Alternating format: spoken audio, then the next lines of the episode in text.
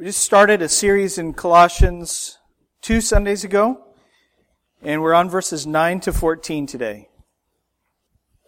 Colossians chapter 1 verses 9 to 14. As Paul opens his letter to the Colossian Christians, he reports, first of all, that in verses 3 to 8, that he and Timothy are praying for these believers without ceasing. And as they do, they are always thanking God for the effects that the gospel had in their lives. What the gospel worked all over the world, the gospel also worked in them. The hope of the gospel seized onto their hearts and it bore the fruits of faith and love. And as it happened with them, so it has happened with you and me. That is, all who call upon the name of the Lord Jesus Christ to be saved. Nearly 2,000 years removed from the context in which Paul wrote, the gospel, the same gospel, had the same effects which only the gospel can have. And what we're going to see today is that the effects of the gospel continue in our lives. God is still at work in us. The gospel that immediately bore the fruit of faith in us will continue to bear fruit in your life all the way to glory. The power that transferred you into Christ will also transform you in Christ. Just as there is pardon in the good news of Jesus Christ for all your sins, so there is power. There is power that will not fail to sanctify you, to change you, to make you like the Lord Jesus. And so that's what we're going to see today. In verses 3 to 8, we saw Paul's continual thanksgiving for the effects that the gospel had. In verses 9 to 14, we see his prayer for the continued effects that the gospel will have in all believers.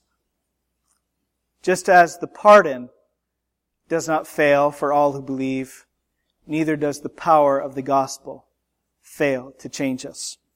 Let's go to the Lord in prayer and ask His help. Father, I thank you for this word and I thank you for the, the gospel of Jesus Christ, which has unfathomable power, immeasurable power. And I pray, Father, that we would realize, not only in our minds, but in our hearts and in our lives practically, the power of God toward us who believe. And I pray, Father, that if there is one here who is not presently, today, experiencing that power in their life to change, to progress in the Christian life, I pray that there would be new conviction and new help and a new work of God in them. And if there is one here, Father, who has not received by faith the pardon of God for all their sin, I pray that they would put faith in Jesus Christ. Turn from their sin, turn to Christ, and be saved. Saved from the penalty of sin.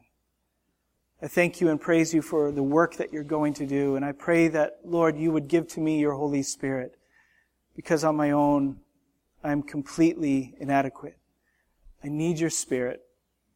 Please fill me. I pray in Christ's name. Amen. Let's read this passage together, please. Colossians 1 verses 9 to 14.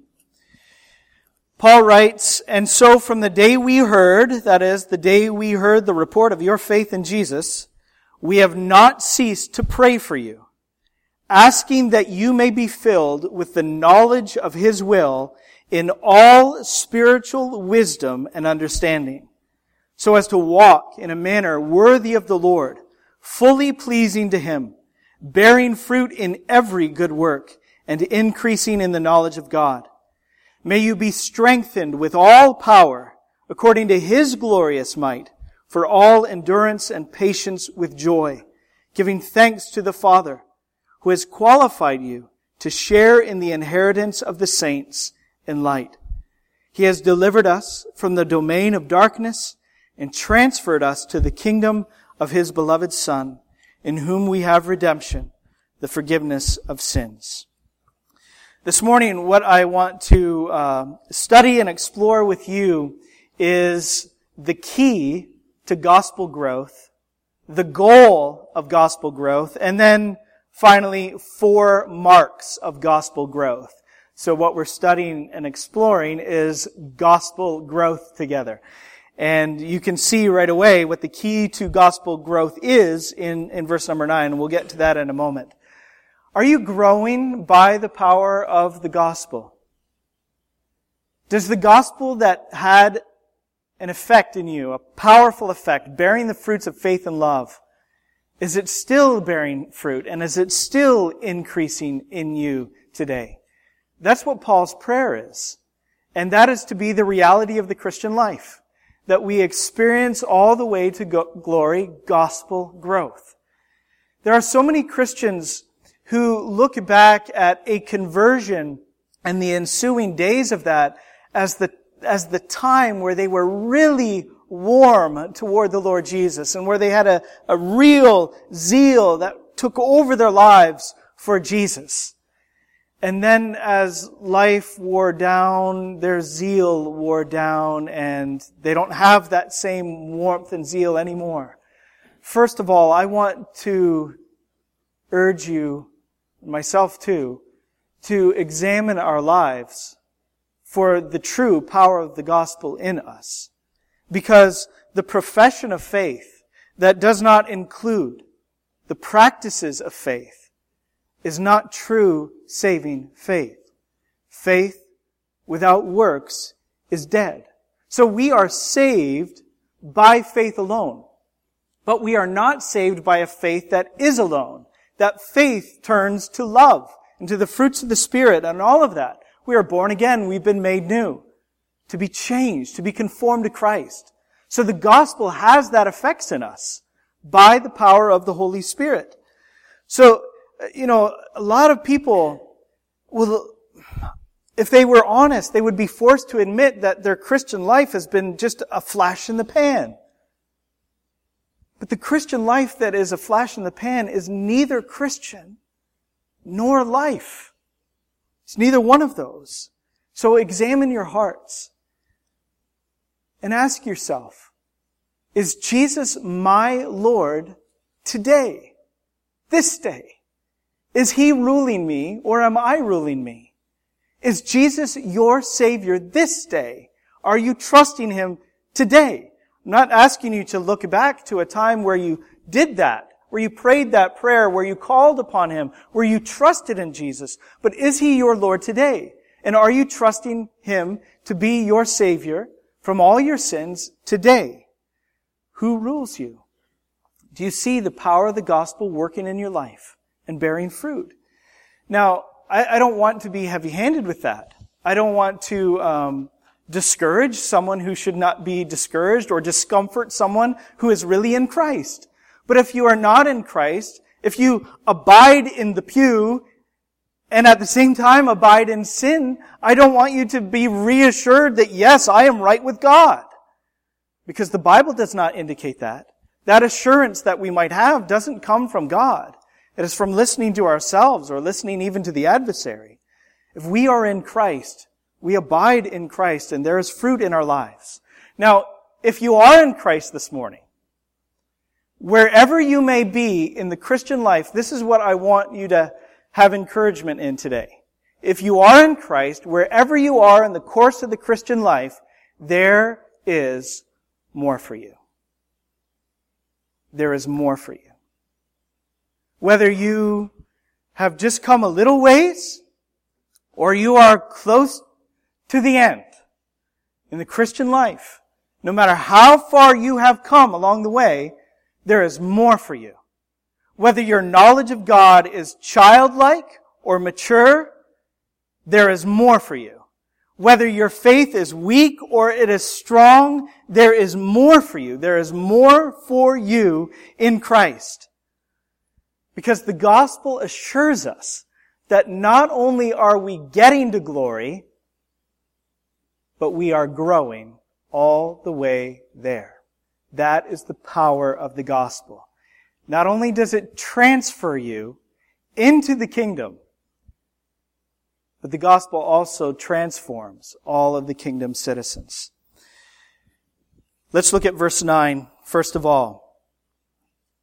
He says, again, and so from the day we heard, we have not ceased to pray for you, asking that you may be filled with the knowledge of His will in all spiritual wisdom and understanding. Now there's a couple things I need to get to before I get into the heart of that verse. First of all, we can't miss the application to pray as Paul prayed. I mean, do you find, if you're honest about your prayer life, do, would you find that your prayers are nothing like Paul's? That you just have a completely different set of priorities in prayer compared to his priorities. But don't you desire the ongoing effects of the gospel, like what Paul prays in verse 9 for your church? Don't you desire those effects of the gospel to be real in your family? Don't you think that we should pray these things? It, one thing you'll notice all through Paul's prayers is that what is missing is a priority of material and physical concerns. And I'm not saying that those things are not important because they are. Very clearly, Jesus taught us to pray for our daily bread. We are to pray for those who are sick, who are uh, struggling with financial uncertainties and insecurities and all of that. We are to pray along those lines, but always in a spiritual light.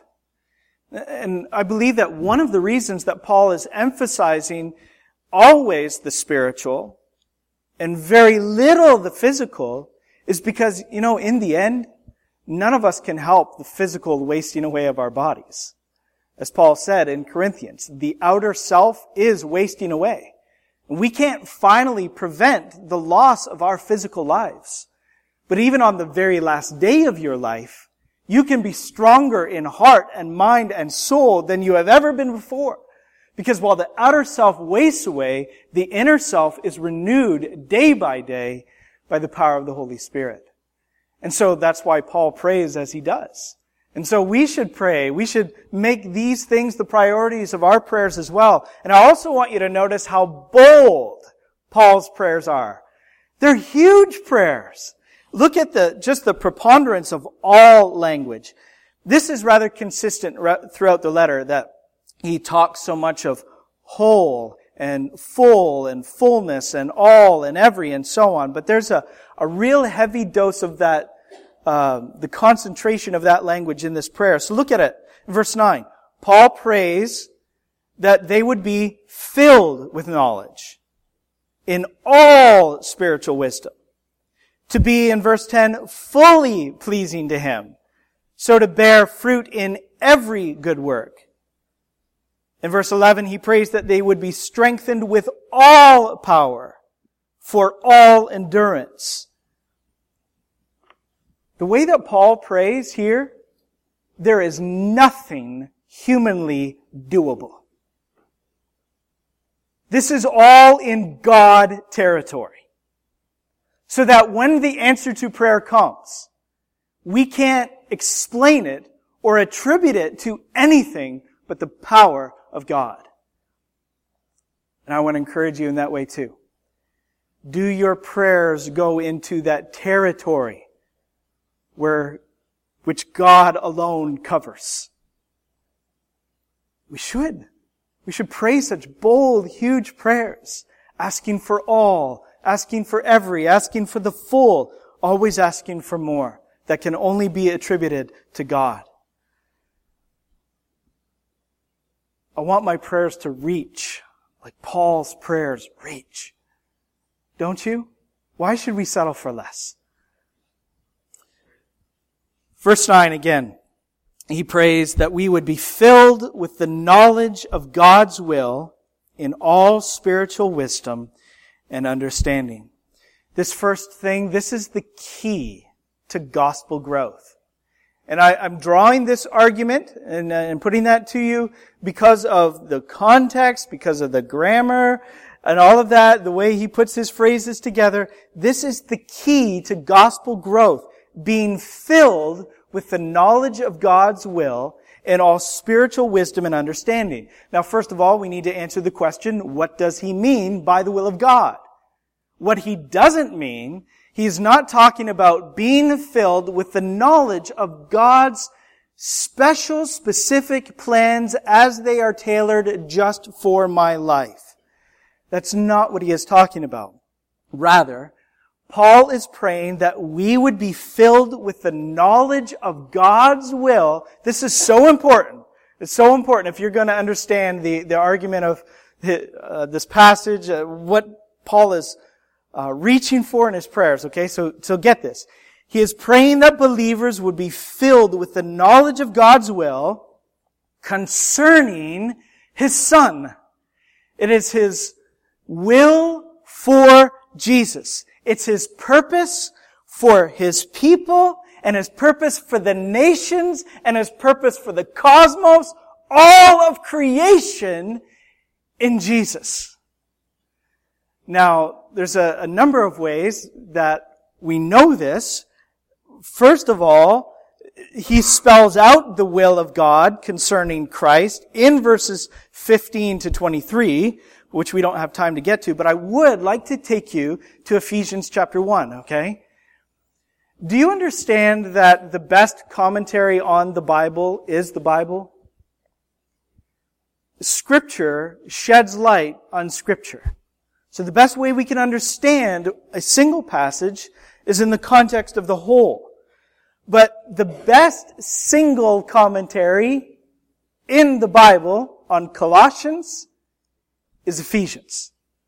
Ephesians and Colossians are remarkably parallel, and the one letter sheds light on the other. So in Ephesians chapter 1, we find out what this will of God concerning Jesus is. And you know what? We actually, we sang about it earlier. The mystery of His will, that Christ should be the head of all. I'm getting ahead of myself. Couldn't help it.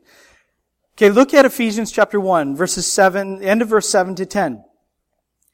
Here's Paul revealing the wondrous will of God. God, Paul says, at the end of verse 7, lavished on us the riches of his grace. For in all wisdom and insight, he made known to us the mystery of his will what is it? What is His will? According to His purpose. Just get to it, Paul. Hurry up. Which He set forth in Christ as a plan for the fullness of time. I'm chomping at the bit. To unite. Here is His will. This is His plan concerning Christ. To unite all things in Him. Things in heaven and things on earth. That is God's will. That is His plan set forth in Jesus to unite everything in the creation under the lordship of Jesus.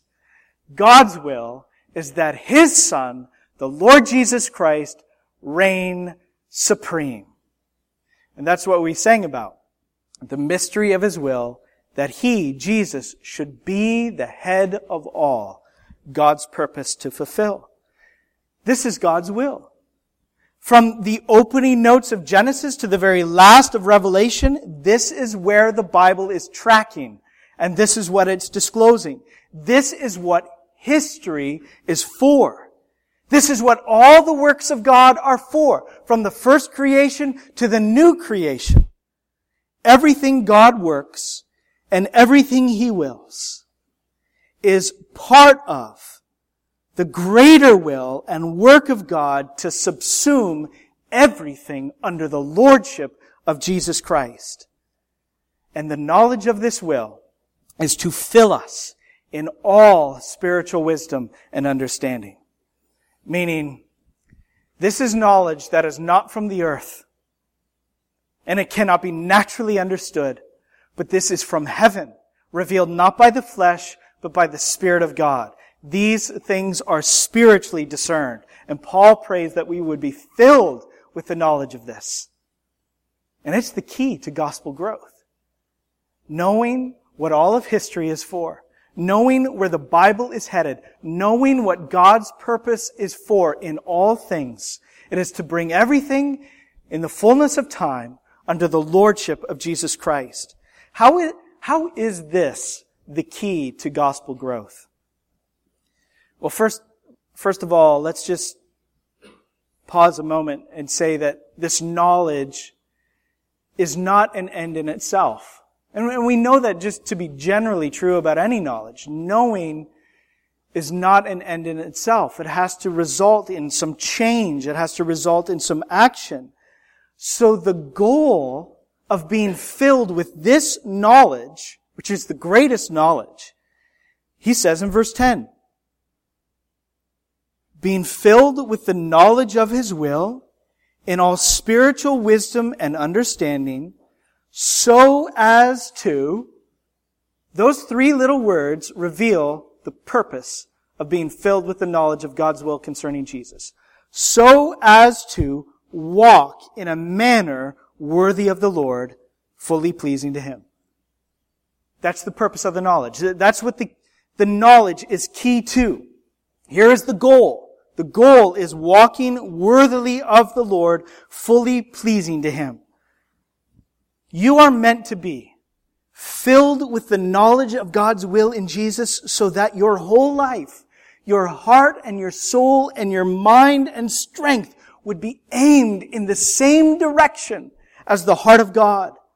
All of your loves and hatreds too, all of your aspiring, all of your purposing, all your dreaming, desiring, all of it. It's so that it would run in the same direction after God. It's wanting what God wants. It's serving God's purpose. It's being conformed to Him. Walking worthily of Him. Now, every single one of us knows that we fall short of the goal of our growth. We fall short of walking fully worthily of the Lord. But this is why Paul is praying along these lines. Because for every single believer, there is more for you. There is walking more worthily today than yesterday to be fully pleasing to the Lord. So the key to gospel growth is being filled with the knowledge of God's will concerning His Son, which encompasses everything. His purpose for all of history, the first creation, new creation, all of it. Bring everything under the Lordship of Jesus. The goal of being filled with that knowledge is that we would walk worthy of the Lord. Now, there's four more actions that we're going to see. Four marks of gospel growth. And these come in the form of pull out your old grammar education, if you had one. the, the next four actions are all participles. Look for the actions in here. Doesn't include the word pleasing. The actions that end with ing. And those are all participles. And they show us what this gospel growth and what walking worthy of the Lord actually looks like in life. Okay, so uh, one of these, it's not my favorite translation that we have in, in verse 10. So you have, here's the first two. How do we walk worthy of the Lord? Bearing fruit in every good work and increasing in the knowledge of God. And then really at the end of verse 10, we should have a comma and not a period. And the next part should, if it was translated literally grammatically, it would say, being strengthened with all power according to his glorious might for all endurance and patience with joy. And then fourth, giving thanks to the Father who has qualified you to share in the inheritance of the saints in light. So these four participles are the four, show us the four marks of gospel growth. And you could just put them like this. We are to grow in the works of God, grow in the knowledge of God, grow in the power of God, and in giving thanks to God. Okay, the four marks of gospel growth. Notice, uh, first of all, as we look at these, the first two marks at the end of verse 10, he talks about bearing fruit and increasing. Doesn't this sound like creation? As Paul is talking about the new creation and its effects in us, the, the spiritual thing that Paul is praying for echoes what God commanded physically in the first creation when he told the man and the woman, be fruitful and multiply. And now that is shown to be the work of God in the new creation, that we are fruitful and multiply. Uh, also, I want you to see, look back at verse 6. Remember the first several verses where Paul is giving thanks? He is giving thanks for the effects that the gospel had in them. Right? And what does he say in verse 6? The gospel came to you and it bore fruit and it increased. Now look back down at the end of verse 10. He prays that continually the gospel would have the effects of bearing fruit and increasing.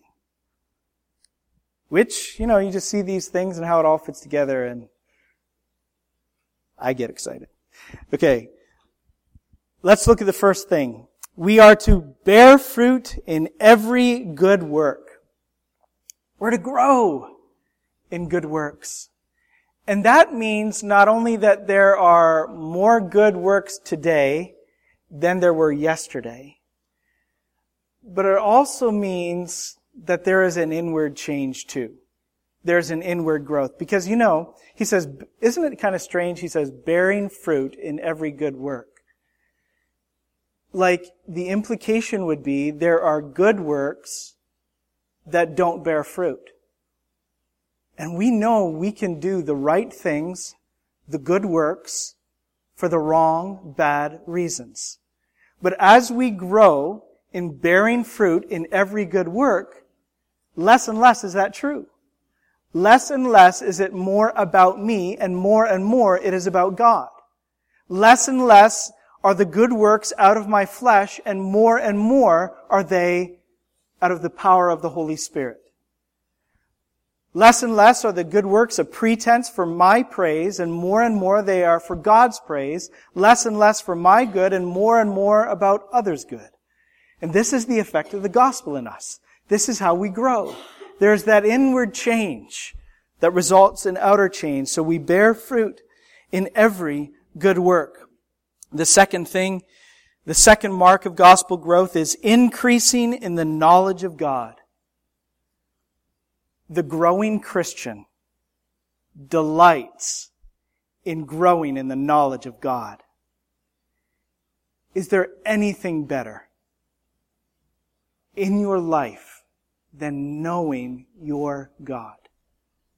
Is there anything better? Is there anything that brings you more biblical happiness, joy, than knowing your God? I have to caution you, as I always do, not to separate knowledge from feeling. Because a lot of people do separate knowing about God from passion for God. And that's wrong. It is wrong. How can we know our God apart from the theology and the doctrine of the Word of God? We can't. Otherwise, it's going to be of the flesh and not of the Spirit who breathed this word. We must know, we must know the facts of God in order to have feeling for God. To feel deeply, you must know deeply. Now, this is going to look different from, uh, going to look different for a Christian child or youth than it will look for a Christian adult. Because obviously a child doesn't know deeply, right? They have a child's knowledge. So how can a child who is in the Lord have fullness of happiness in the Lord without that deep, deep knowledge of the Lord? Well, I'll tell you. Because their capacity to know God is full. Their capacity to know God is full. And a year from now, as they continue their walk in the Lord and their faith matures, their capacity to know God will be greater. So you know why that so many Christian adults are, are bored with doctrine and theology and bored with the Word of God? And maybe they wouldn't quite say bored, but and you know why um, there are so many Christian adults who have just lost that sense of wonder? Because there, I'll tell you why their capacity to know God grew, and the content of their knowledge didn't keep pace. Knowledge is the key. Knowing God is the key. Uh, so I'm not talking about just knowing about Him, obviously. What we have in the mind must be seized onto with the heart. But knowing God is the key. So, grace abounds. Have you neglected study of the Word? Neglected digging in and meditating on the Word? Grace abounds. Wherever you are, childlike in your knowledge or mature, there is more for you. There is more for you. Knowledge of God may increase. Be a Christian. Grow in knowledge. The third mark of gospel growth is growing in the power of God. Verse 11, May you be strengthened with all power according to His glorious might for all endurance and patience with joy. Man, Paul gets after it. It's not a little power he prays for. He prays that they would be strengthened with all power.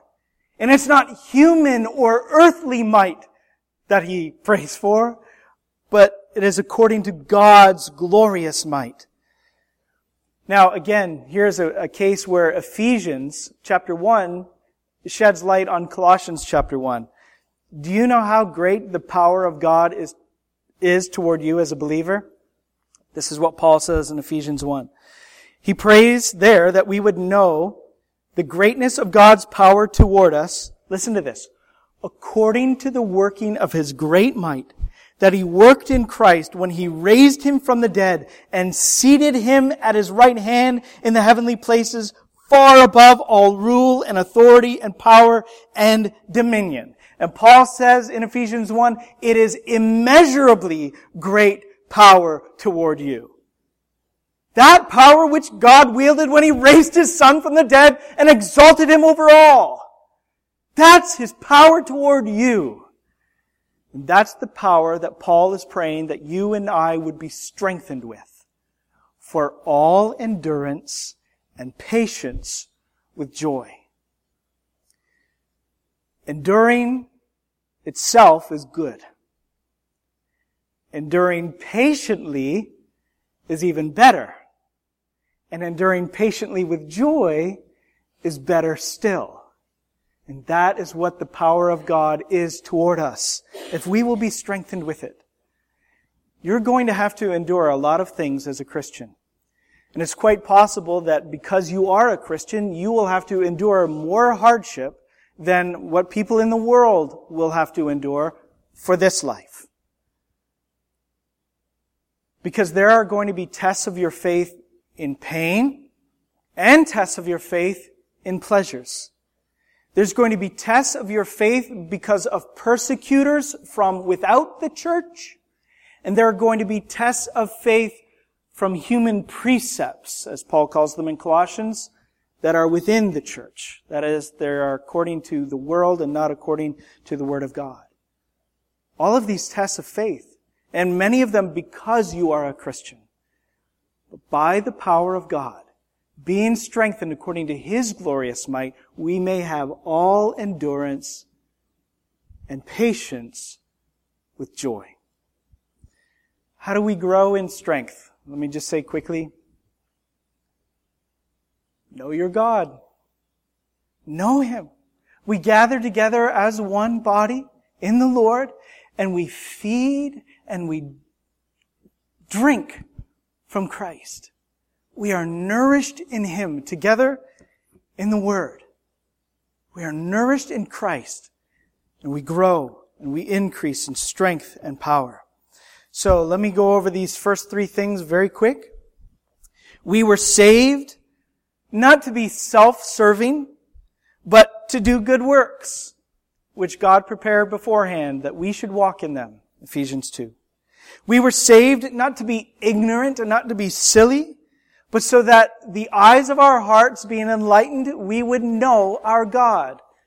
Ephesians 1. And we were saved not to be spineless, and as one author said, evangelifish. No, evangelical jellyfish, evangelifish. We were saved not to be spineless, but that we would have resurrection power to endure all things with joy. And fourth, we were saved not to be cynical, but that we would pour forth praise to the God who has qualified us for the inheritance of the saints in the light of the kingdom of his son. That's the last thing in verse 12. Giving thanks to the Father who has qualified you to share in the inheritance of the saints in light. Praise to God that He has done it, pours forth from those who know what it is He has done. The more you know it, the more you know the gospel, the more thankful you will be. And this is the fourth mark of gospel growth. You know, it's always a danger that you and I take the good news of Jesus Christ for granted. But is that the case with you? I mean, do, as you go through your Christian life, assuming that you have been a believer for some time, haven't you found that the more mature you have become and the closer to Jesus you have got, don't you find that you know better than ever what's wrong with you? Don't you just know that in and of yourself, apart from God, you deserve only judgment and mercy not at all. So aren't you more thankful than ever that God has done it? He has qualified you to share in the inheritance of the saints in light. This, I, I was planning on covering verses 13 and 14, but I don't know that I am going to have time. But uh, let me just read these verses. Paul says, He has delivered us from the domain of darkness and transferred us to the kingdom of His beloved Son, in whom we have redemption, the forgiveness of sins. What did it take? What did it take to disqualify you from the inheritance of the saints in the kingdom of God? Not even one single solitary sin of yours, but just one single solitary transgression by Adam in the garden was enough to disqualify you and me from the, the eternal inheritance. You add on to that all of our sin, and obviously we could never in ourselves be qualified for this great inheritance. But God sent His Son for us, that in Him we would be redeemed, freed from every sin and all guilt, forgiven of every last sin. He redeemed us at the cross. There, all the debt was paid. The cup of God's wrath was drunk dry to the last drop. Justice was done. That all the guilt would be gone for those who trust in Jesus Christ. What would you answer? if on the last day you found yourself before God and the question was put to you, what qualifies you to share in this inheritance? It's not us. If I was to answer that question this day, I would, I would say from Colossians, I don't qualify me. You qualified me. You quali- already you qualified me in your son in all your mercy in Jesus, you qualified me. Do you remember when you were a kid and you were at the amusement park or the fair or something and you wanted to go on the big kids ride? And you eyed that little wooden character with the line coming out of the top of his head? And the, the, the sign said, if you haven't, if you're not taller than this line, you don't get on the ride. You remember like, oh, do I qualify this year? I hope so. And maybe, maybe it took some of us a little longer than others to finally qualify for the big kids ride. And you may remember being disappointed that at the realization that you didn't qualify. We don't have to measure up to qualify to the measure of divine perfection anymore. Because Jesus measures up. He came for you. He lived for you. Not only did He die in your place, He lived in your place with absolute, perfect, spotless righteousness. And He died for you. The absolute, spotless, perfect sacrifice. God accepting the perfection of His Son in life and in death raised Him up gloriously, triumphant over sin and death and hell.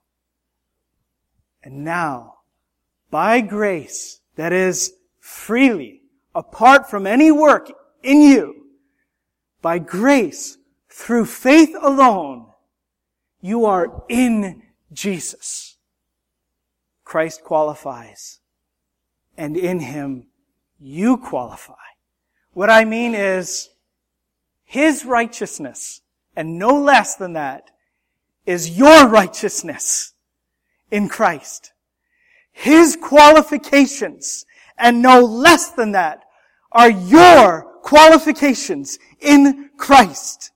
So you can no more fall short and no more come under the standard of divine perfection than Jesus Christ, the Son of God himself. This is the gospel. This is the good news for all who believe. And it's this gospel that not only pardons you of all your sin, but is the power to change and to grow with gospel growth. What is the gospel for?